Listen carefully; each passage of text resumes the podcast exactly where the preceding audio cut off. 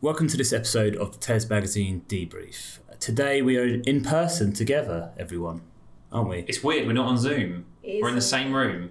There'll be no weird delays. We can see each other's body language. Oh, I won't drop out. Grania won't forget her kids We won't have parents appearing in the background randomly. or, or dogs. It's just going to be Neighbours with hedge trimmers. it's just going to be the awkwardness of three people sat in a room who haven't sat in a room with each other for Yeah. Months and months. But anyway, it's going to be a good podcast. I can feel it. So let's get started. Okay, so the first feature we're going to talk about is the one that I'm going to talk about, and this is by Jon Yates, and it's a really fascinating piece that looks at um, why disadvantaged children don't succeed in school, and the government is pursuing two avenues to improving the performance of disadvantaged children in school or improving the outcomes. One is throwing money at it, and one is teacher quality. What Jon argues in this piece is that actually neither is effective, and what really makes a difference to improving the outcomes of disadvantaged children is uh, desegregated schools, and by that he means a school where you have a good proportion of students from a from a poorer background and a good uh, proportion of students from a from a more wealthy background. That it's that mix of pupils that leads to a successful outcome for disadvantaged students. And I've done it a disservice probably there because it's a fantastic read. Um, but what did you think, Grania? I I really recognise the the situation that he described in the piece, and I was thinking back to the time when I was in the classroom, and when you've got um, certain students who you know would do better in a different school, and it's partly because of who they're surrounding themselves with, and they've got the potential to, you know, it's it's behaviour that they're learning because of who they're living with and who they're they're spending their time with. But I also appreciate that there's a practical issue. Like, what does it mean for areas where they, there isn't going to be 20% of children in the community to go to that school? Like, do you bust them out? Like, who do you pick? And like the practical problem is that in our society we don't live in a neat 80-20 split. So catchment areas would have to be redrawn and parent choice for schools removed. Would you not have any church schools? What do children do if they're unhappy? Are they allowed to leave the school or do they have to stay because they're part of the that ratio of children that need to be there to, to count for this 80-20 split? Do you do it in year seven and then allow them to move afterwards? I feel you're just picking out loads of problems here. But I think it's a really good idea. But I think on a practical, like day to day level, how how tightly would you keep that 80-20? And how would you how would you manage it? Because people don't live like that, do they? what if it was um, because most catchments are overlapping, right? So what if it was? They some- are they are here, but think about rural schools where they're the only school for the whole area. I mean, I guess, I guess one option is to have rather than a hard 80-20 split. Maybe it's a case of you have to reflect the makeup of your catchment. Yes. Well, it's worth saying as well, isn't it, in the article, which is a brilliant feature, um, Jon highlights this really interesting example from America where a researcher did some amazing sort of study on why, um, it was probably looking at why black poor students didn't do well. And the, the thought was going to be, oh, it's because there's no money in their schools and the, the quality is lower. And actually, what it, they discovered was that it was because it was schools where there was no mixing, as you said earlier, John, of, of wealthier and poorer students. That's the problem. And then there's another example of a child who went on a summer camp and spent time with someone who were, always thought of themselves going to university, and this student had never thought they would go to university. And then being around someone else talking about university made them think, oh, I could go to university because this person's no smarter than me, actually. I just never thought university was for me. And that's what I really liked about that was that kind of, that shows why that kind of thing is important. So the ideas you brought there, Gordon, the issues you should say, clearly have merit, but also I think the idea that Jon puts forward in the piece also has some weight behind it. So maybe it's like those issues, if you could overcome them, would be worth overcoming. Definitely. And the, the point about how if you don't know anyone when you're a child who has a job, you're five times more likely to not Or a job in business, I think it was. or do, in a business, you you're much less likely to, to do that yourself. That's that Yeah. it's, common sense. When you think about it, it's really obvious, and we should be addressing that. I don't know how practical it would be to do the 80-20 thing. I think it's good. I think we should aspire to do it. We should look to how we can do it. But there's lots of things you'd have to to work around to make that happen. Yes, that's. I mean, that's. I mean, I think it's. I think you're right. But I think if you could overcome it, or if in certain areas you could overcome it, whatever, however you might do that, if we just put the practicalities aside in a sort of you know halcyon situation, it sounds like it would be very beneficial. And if it is, therefore, do we not owe it to children, generations to come to solve those problems or to work out a system that kind of works. We're supposed to. And I'm not saying you're saying it's too difficult, but I'm saying it's like. she is being quite negative. but if the Um, impact is as big as it could be, Well, it should have been solved by the by the housing, uh, the new build housing regulations, which said each housing development had to have an alloc- a set allocation. I think it was thirty percent of of um, affordable housing, and over time, so I used to write. Uh, for a publication called Local Government News, which Dan actually knows quite well, because he used to work at a similar publication on that, on, or a similar publisher.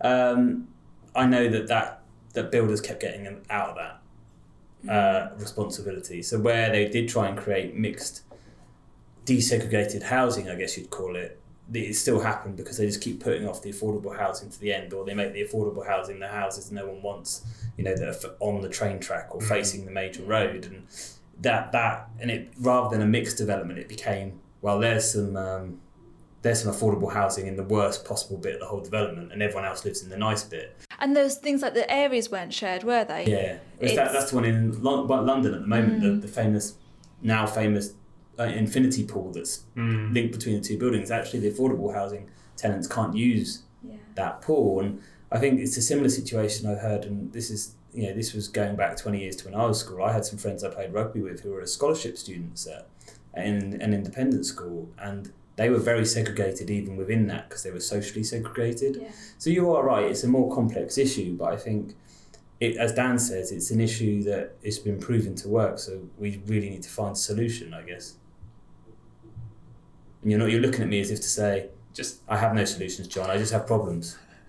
I think you stunned her in silence with your your neat summation of the of the two sides. It's like wow, it's putting us in a room together and we compromise, sticks on Zoom, and we just disagree. It's, it's, it's harder to sort of bully Grania when she's looking at you, i- i- intimidating you. Um, but we have got a box out in this piece from Ed Vainker, who runs, um, well, he's now handed over the day to day running of Reach Academy Feltham, but um, Reach does have a FSM allocation that reflects, as we said, the FSM in the in the catchment as a whole. And I think it, it's a it's a bold move from Ed, but I think he's one of those people who has tried looked at all the problems you've discovered and highlighted and said, well, how do we get around them? And I think the fact that he's done it does suggest that it's possible in that locale. And I think XP School does the same up in Doncaster. They have a very, you know, it was set up as a free school to serve a certain community, well, mix of community, and they've, they've done it. But it's easier with a new, I, I get it, what you're saying, it's easy with a place where there's more than one school in the catchment. Yeah. I mean, one way to incentivise schools to do it is to put an offset measure in. You know, I think then we think we'd find solutions, wouldn't we? Then, then, then the same with SEND, isn't it? Like, Yeah. what we're not talking about here is there's a real segregation of SEND where you get a school that uh, has like 20% SEND and the school down the road has 0.5%. And, and what happens is they probably started out at 10 and 8, and then one became more popular and they became more and more skilled with SEND and more inclusive. And as one got less children with SEND, they became less, less inclusive. And the, the, the barrier of, or the, or the threshold of inclusivity changes with your skill set of your teachers mm. which is another issue I guess we're going to have to talk about is, you know, our teachers, are, is every te- is that the right place for every teacher to be in a truly comprehensive school? Well, does it suit all teachers? Yeah.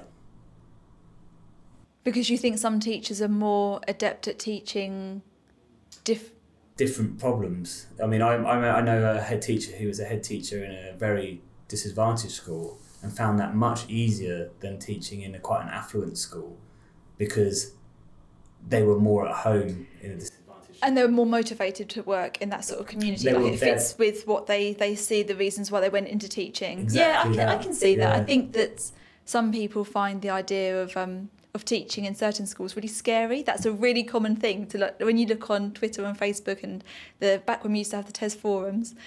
You see people discussing their fears about going and being given a, their first school, going to an NQT school, one of their training schools, of being like a rough school Yeah. and being really scared about it. And you know, I've taught in all sorts of different sorts of schools, but I don't, I don't ever think it's the kids that you're. I've ever been afraid of. It's always the staff. There is that mythology, though, isn't it, that exists on Twitter of, oh, you know, have they really taught in a rough school? Yeah. Have, have they been there and done it? You know, all these people who say, silent corridors don't work. Well, they've never been in a school as bad as this. And there's this whole weird contextual problem is that you only really know the schools you've taught in, really. Mm, like, mm. and so, you know, I always remember as a head teacher who I went and saw in Plymouth, and she said, "Oh, where have you come from?" I said, "I've come from Portsmouth." She said, "Oh, I started in Portsmouth." And I came over to Plymouth, and everyone said, "Oh, you won't last five minutes. We've got the worst schools in the country." And she said, compared to Portsmouth, it was a dream, mm. and it was their worst was not her worst. And- Yeah. And, I mean, this was 40, 50 years ago that she, as a new teacher, she was retiring as I met her. But that that notion of you've got no comparison is interesting. It's really hard to go between the two as well. Like I've worked with staff who've taught in really, really difficult schools and then come to teach in a school where behaviour was kept well on top of and the behaviour was generally pretty good. And they found it so difficult in those first few weeks to adjust because they they went in thinking, "Gosh, this is so easy," and they relaxed and they didn't, you know, didn't mm. enforce things and didn't have the same sort of boundaries because they thought they didn't need it with those kids. And they soon learn you really, really do. It's the same. You need the same mm. skills. Well, I can imagine, or, or you go in and still be really strict, and, and, and everyone's like, well, you don't need to be like that here. You, know, you don't need to Calm down. give everyone his attention for the smallest thing. But yeah, you're actually right. The context of everything is, is always vital, isn't it? Yeah. I think socially it's important for kids to mix in that way as well. Yep. Mm. I- I, remember pitching up to Exeter University, and there were some kids from both sides of the well, kids, young adults, from who were very from disadvantaged schools and very affluent schools who did not want to mix. yeah. I'm not going to talk to them. We, we go to our bar, they go to their bar, and having gone to a truly mixed comprehensive, I found it also bizarre. It was in, that was in the papers a while back, wasn't it? About Durham. There was a thing Yeah. about Yeah, Durham about yeah. students, and other students were, were sort of, yeah, you know, Want to find out what in- school did you go yeah, to? insulting them, and Yeah. you say, well, you shouldn't be here, and all sorts of stuff, and it's really nasty. You think, oh, that's so sort of. If we think we've left that world behind sometimes, don't we, in Britain, in that kind of classist world of you know real, true sort of. I look up to him, he looks down, you know, that Yeah. comedy sketch. But actually, sometimes it comes to the fore really clearly and, and sort of quite vocally. I remember when on my on my inset, on my visit day to Exeter, I was going around and I was one of the few people there without their parents with them, and um, this guy came up and goes, "I don't I don't recognise your tie," and I went, I, I, so, "Sorry," he said, "I don't recognise your tie." I was, I was like, "Oh, it's, just a tie." I thought it was your school tie. No, no. He said, "Oh, what school do you go?" to?" I was like, "You're definitely not going to know." Like, but it was it wasn't nasty. It wasn't anything. It was just an expectation that Yeah. he would know which school I went to. And coming from a normal mixed comprehensive, then I barely knew the schools two miles away, let alone the ones Mm. around the country. And I just think that social mix that I, as, I go back to full circle from what Dan was saying. Yes, there may be loads of challenges, but I can't think of any downsides to it. I can't think of any what reason. No, no, there's definitely no downsides. Yeah. It's only. It, God, there's, God, there's no downsides, she says, but there'll be people that will see downsides. I can't see a downside to it, but I can see why people would argue that they don't want. They and, that, and that's the argument for choosing the school your child goes to, because you're choosing to exclude your child from experiencing certain se- sections of society that they feel they'd they'd benefit from not being with, and I. I know I, I can't get on board with that, but I do know that that would be an argument people would make. It's an interesting one. So you, it's caused that much debate just in this room, this tiny room with the three of us. So um, I hope there's enough. Uh, there's as much debate out there as well. So uh, yeah, let's move to feature two. So, another debate, this time about exclusions.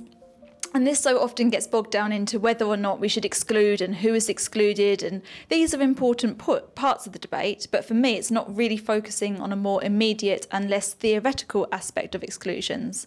And that's what this piece is all about. How can we ensure those students who have been excluded can reintegrate back into mainstream education? And Brenda McHughes, who's the co founder of the Pears Family Brenda McHughes, who's the co founder of Pears Family School, has written this piece and she thinks we need to talk about it more. So, her school is an alternative provision for children with emotional and behavioural difficulties, and it's been involved in a pilot programme that trains parents to help previously excluded pupils to re engage with education. And Brenda's gone from working in the classroom to working with CAMHS and now back to the classroom, taking what she knows about mental health with, with her to try and help children and their families improve their relationships with the school and with each other. So, in the piece, she explains how the parents go back to the classroom themselves, but they're not being taught at, but more with other staff.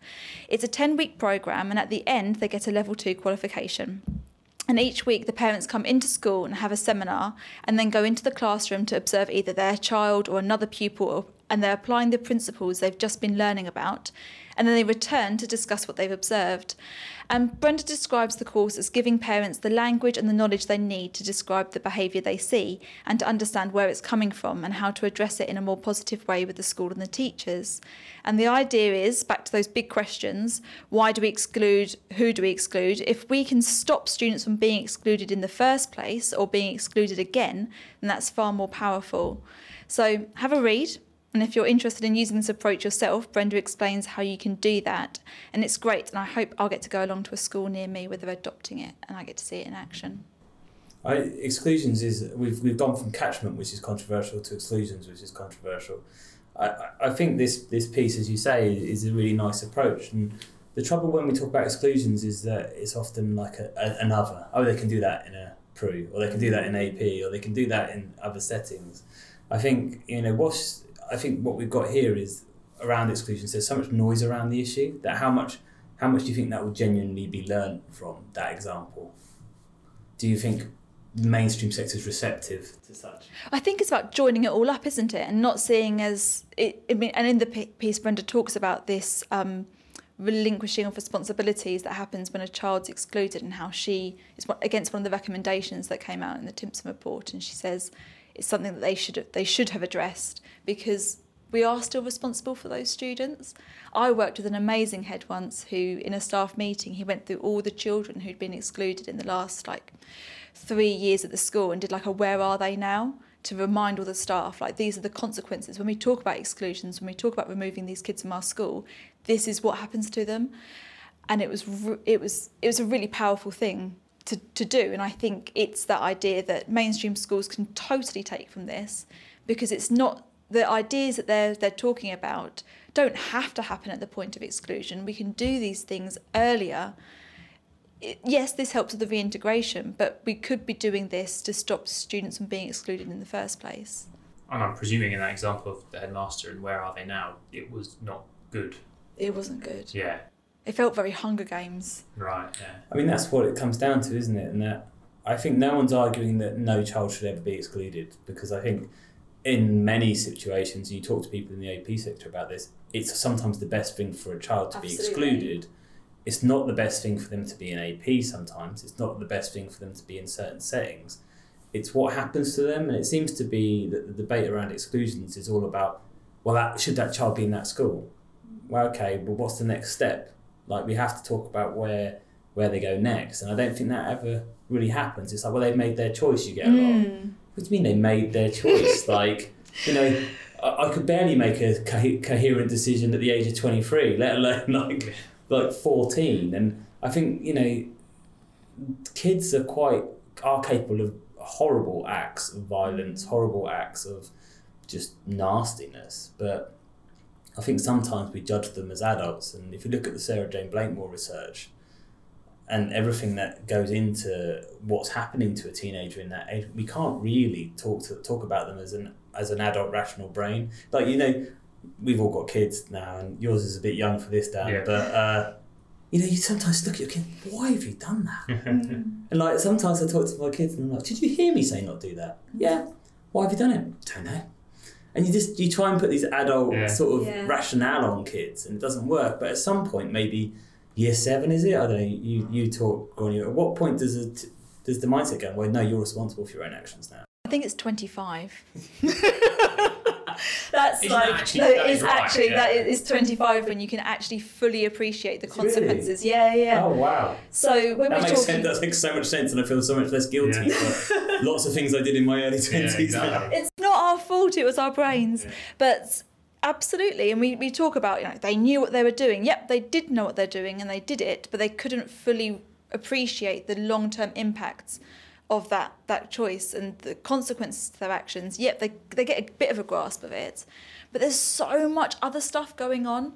And what I like about this is that it's talking about equipping people with the tools they need in order to to really address it and, and she spends a lot of time talking about the social thinning that happens when you're excluded so kids that are excluded other parents don't want to talk to you as much anymore because your kid was excluded. I don't want my kid like catching the exclusion off your kid. But you know, the, The bad crowd The bad theory. crowd. Yeah, yeah. totally. Yeah.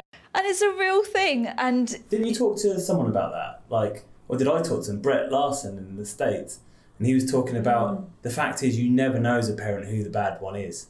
Like you could say, oh, that kid's a really bad influence on my child. But actually, your kid might be the bad influence. yes, Yeah. And you can never truly know what know what goes on between the interaction between two kids, which is why you should never try and manipulate the situation. Like the, what you're talking about is social thinning. It does, it makes no difference. Like mm. you know, the the bad crowd theory is completely flawed. And this makes parents feel like they're part of a community, part of a team again, and they're going into the school and talking to the teachers. And that's a huge problem that we have with parents that feel as if they've had a bad experience at school. They're presuming their child will have a bad experience at school. Well, let's break that. Let's have a positive experience in school. Bring the parents in, show them that they can talk to teachers, show them the best way to talk to teachers in a collegiate, helpful way, because they might not have ever seen that modelled for themselves when they were children and that that would be a really good thing. Yeah, I think that's really important because, like I say, a lot of people's interaction with school might be start small, doesn't it? Like the uniform is the wrong colour, and this, or the Yeah. shoes aren't the right colour, and that kind of irks them. And then something else happens. and There's a trip that their pupil doesn't go on because they didn't get the form signed off correctly because the, their child didn't give it to them. And like I say, you reach that level, by then the relationship is completely, Yeah. you know, it's, it's at war. Whereas actually, Yeah. like say, if you move to a new setting, a new teacher, or you get you're coming back into school again, rebuilding that bridge, however, you, whichever way you do it, it's massively important. And it kind of gets into the other piece, doesn't it? What we were talking about, you know, social thinning. It's like if you don't know people around you, you those connections to go and do work experience, or someone who can say, "Yeah, I'll, they can come work for me for a week. Yeah, I'll, I'll give them a try." You know, whatever it is. It's something that's like, "Oh, we excluded. Mm, you know, not so sure about that now." You know, and wouldn't, wouldn't trust that person. Do you know what I mean? It all, it all just Yeah. snowballs. And the trouble is, that's how in a quick, busy world, that's how people think. Is that they just go to quick answers, and Yeah. it's you know. It's good to talk and think about things, but we also have to kind of balance it off against that. That is what some people do. So if you can stop them being that excluded kid somehow, you stop that thought happening. Yeah. There's a great example. I went into a school and we all looked, watching the class, and this girl just flew out of the class, straight past us, smashed a locker, and ran down a corridor. And I was like, oh my God, what's just happened? And her teacher went, oh, she can't go anywhere. I was like, are you not going to go after? And she said, what's the point? Like, if I challenge her now, I'm validating the behaviour, one, and two, like, I'm not going to get anywhere. And she said she needs to know that it's a safe space to have emotion, and then we can try and row back. And I was like, that's amazing. Then I went to a PRU, and this I won't repeat the language she used about me, but this girl just like went for me, like ripping it out of me, quite amusingly to be fair, but completely ripping out. And she was, you could see all her behaviour was quite erratic. She was nervous, all this. And eventually, I, I, I was with a friend of mine who runs the PRU, and she said, just sit tight, sit tight. And eventually, she just calmed down, and she was mm. sat there, and because she hadn't got a reaction, she had a chat with me about the Merchant of Venice, and you're there going, Christ, how how many of those kids are how, how many kids get escalated mm. like they're in a state of emotional flux and then because there's a certain behavior approach it, they escalate because you've escalated and then they're, ex- they're on a path to exclusion very quickly because it keeps happening. Mm. Whereas this more considered contained approach is still safe. You know, those kids were in safe environments other kids were safe from them. Mm. It just let it play out a little bit more and i wonder where that patience is in the system now. That patience with each other that time i guess to to allow a child to just blow blow off steam. And class sizes are just too big. Like you're describing that, and I'm thinking about when I've had kids kick off in a classroom, and you can't. You've got to think about the safety of everyone else in that room, and often one child kicking off will make another child upset, and they'll kick off, and then you've got a really dangerous situation, and you don't have the luxury of being able to say, okay, we're just going to let this play out because you've got a, a class size that's too big and you've got rooms that are too small to do that in, and you don't have we those sort of spaces. When I even when I first went into teaching, we'd have rooms where it was called the sanctuary. Sounds lovely, doesn't it? And it really there was like pretty sure that's a drug rehabilitation and as a religious school, there was crosses up on the wall and everything. It was very, it was very ah, and that's where we would put kids that felt very emotional. And you went there if you were angry and kicking off, or you were sad about something. It was, and then that room went because they ran out of classrooms. Had to turn to another classroom. class size thing's a really good point and i think a lot of the stuff that really good PRUs do Mm. is when they're doing outreach work, they take that context into consideration. They don't try Yeah. and say, "Oh, we do this here with PRUs. Why can't you do it in mainstream?" Because you know the sensible ones go, "Well, you can't," but you can adapt it. There are learnings there that you can say, "Well, how can we give those children more time in your context?" And I think Yeah. that's key. But I mean, look how much this has got us talking just this one feature. So um, have a read, and uh, as as Gordon said, do do have a look at what they're doing, uh, and and get in touch if you think there's anything that can be shared about it. Okay, our last feature, but there's a little addition on the end. But our last feature that we're going in detail with Dan. Yes, my turn now. Um, the piece I've chosen is The Focus On by Christina Quain, talking about um, financial education and the idea of how do we talk to children, I guess, about money and get them to understand how all that works, the world of money and finance and economics. Well, not economics in the, in the sort of the study sense, but the economics of the wider world, right? And it's something that I've, ever since I've sort of, maybe since the age of 25, um, I've thought about it and thought, why why was I never taught that at school? Why was I never shown a pay slip and how what it means and the understand the reality of yeah you, you it says you earn this salary but you won't take that money home. That's not what your your take home pay will be that minus that and that and that. And where does that money go and what do you do with it? And how do you take out a loan and all that stuff? And, and if they ever did try and teach it, I don't remember it at all and it must have been very short and like one general studies lesson at at best. And I don't think they, they taught us it. And I think it's really important. And I think in a world where we're always talking about debt and you know the debt crisis of the government's thing, people understand what debt is and how you get into debt and how you manage your debt, or you know how some debt is okay. Like we all have mortgages, you know that's a form of debt, isn't it? But that's sort of socially acceptable and all this kind of stuff.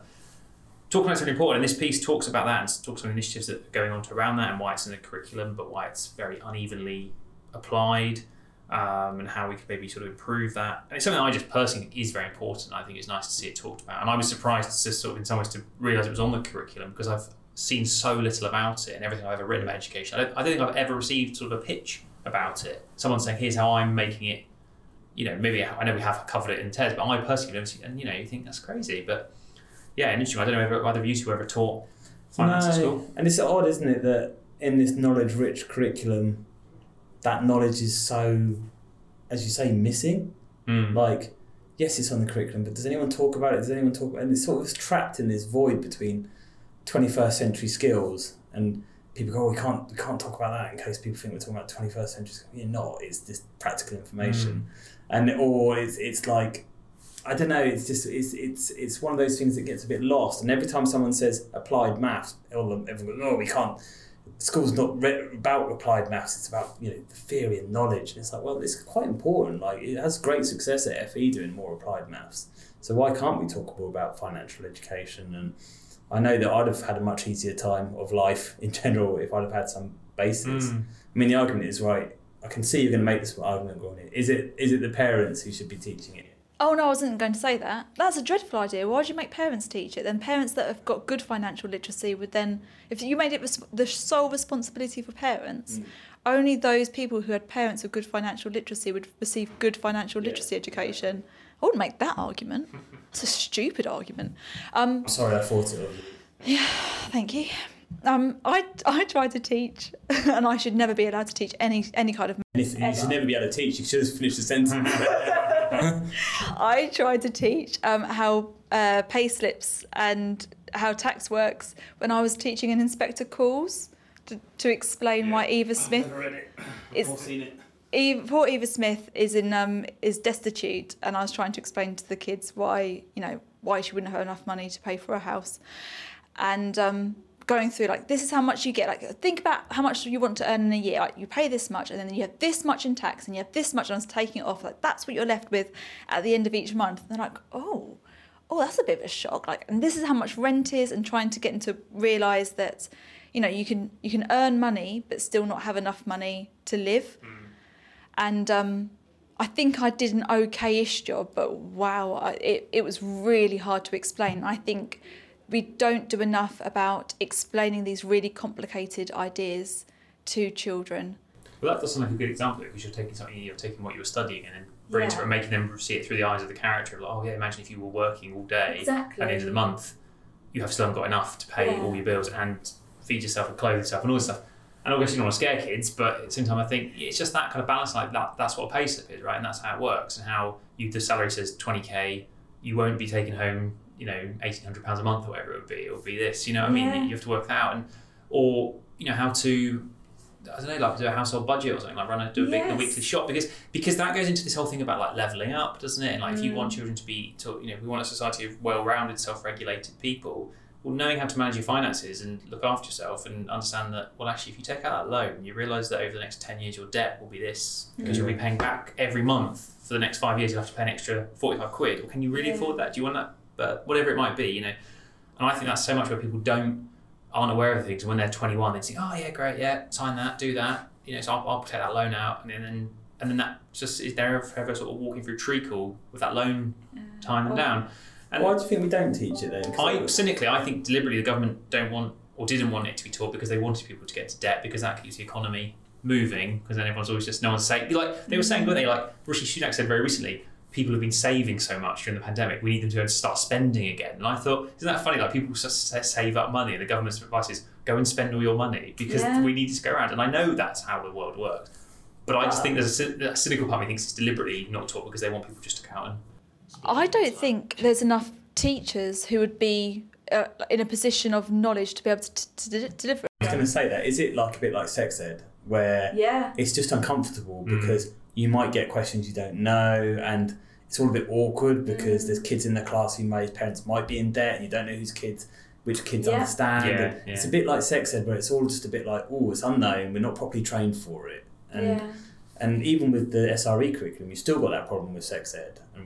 Oh, you've just made me remember a horrible memory from school this poor kid who was saying that his mum it pays more in taxes than she does in her salary and the teacher was saying that's not possible. And he started crying and it was just awful. Like i think a lot of people don't talk about these things because you just brought the tone straight there. oh it was oh, it, i can even remember i was sitting in what classroom i was in and that poor kid just started crying.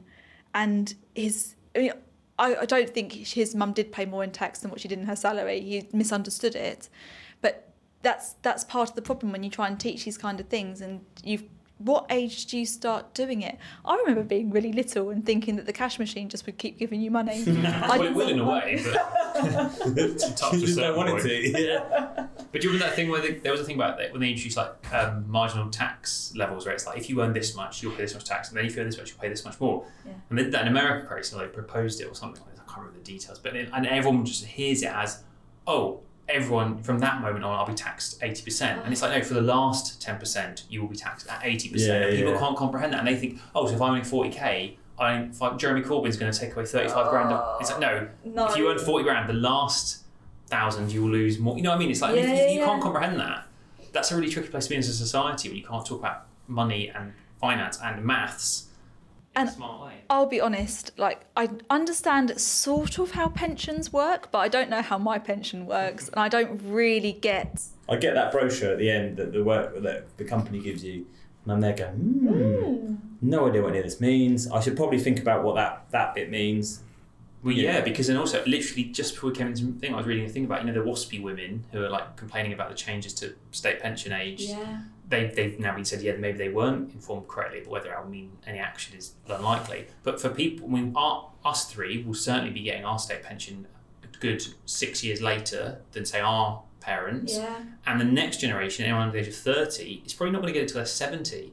So if you sort of think, oh, I'll just rely on my, my pension from the government, it's like, no, you're going to be working until you're 70. Who wants to really work until they're 70? In a, in a world where we're supposedly have more leisure, we're more automated, Yeah. we're, you're saying, sorry, you're going to have to work for another 10 years, maybe more than your parents' generation, even though you're supposedly now in a more advanced society, because, you know, unless you've got a good private pension because you've got a job, because you understood that actually sacrificing 5% of your salary at 21 is much better than getting to 45 and being told you must do 15% of your salary, which you can't afford to do. No, I'd work get to Dan to 70. teach me finance. You know, I'm- I'm, I'm literally learning a lot terrible at right this, now. but I've learned enough of this just by, because I'm so sort of like interested in it in a sort of personal. Mm. level. yeah, I'm like your point earlier about who can teach this. Jon, you made it. Who can teach this well? But yeah, if you don't teach people, they end up going. We're going to have this generation of people just working forever. But you, you sort of made it more fun then as well. I sort of thought, oh, Yeah. I'm quite enjoying this Yeah, but I think it's sometimes it's literally like this is it how it all works, and you can sort of make realize like, do you want to have a retirement at sixty or seventy? And you know, if you think about working at sixty nine in a hard job, manual labour or something. We could get Dan a TV channel. Good. A YouTuber. Could I think new- Martin, um, what's his name? Martin Lewis has already got Martin that. Lewis for kids. Yeah, Dan Worth. I'd subscribe to that. so would I. So, talking about celebrities. Talking about celebrities, yeah.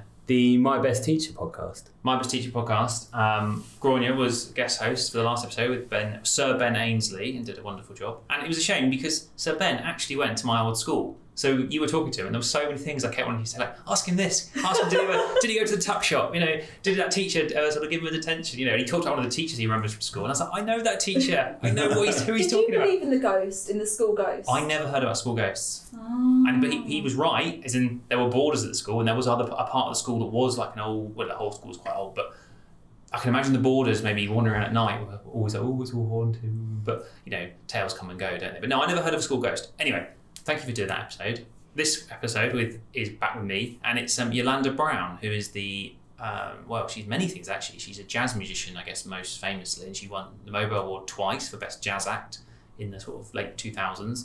Um, toured all over the world, you know, she's incredibly successful. She also has her own TV show on CBBC called Yolanda's Band Jam, Which is brilliant. which is amazing. My kids love it. Yeah. That's you what I know her from. Yeah, if you haven't watched it and you've got kids, put it on. I watched it pre-interview just for some prep, and I was loving it. I was It's- just it's tapping brilliant. away and had the songs in my head the rest of the day. It's brilliant.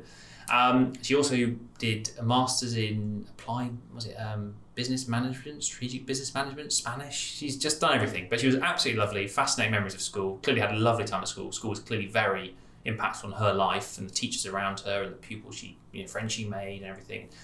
Great, great story about going to Euro Disney or Disneyland for a business studies trip.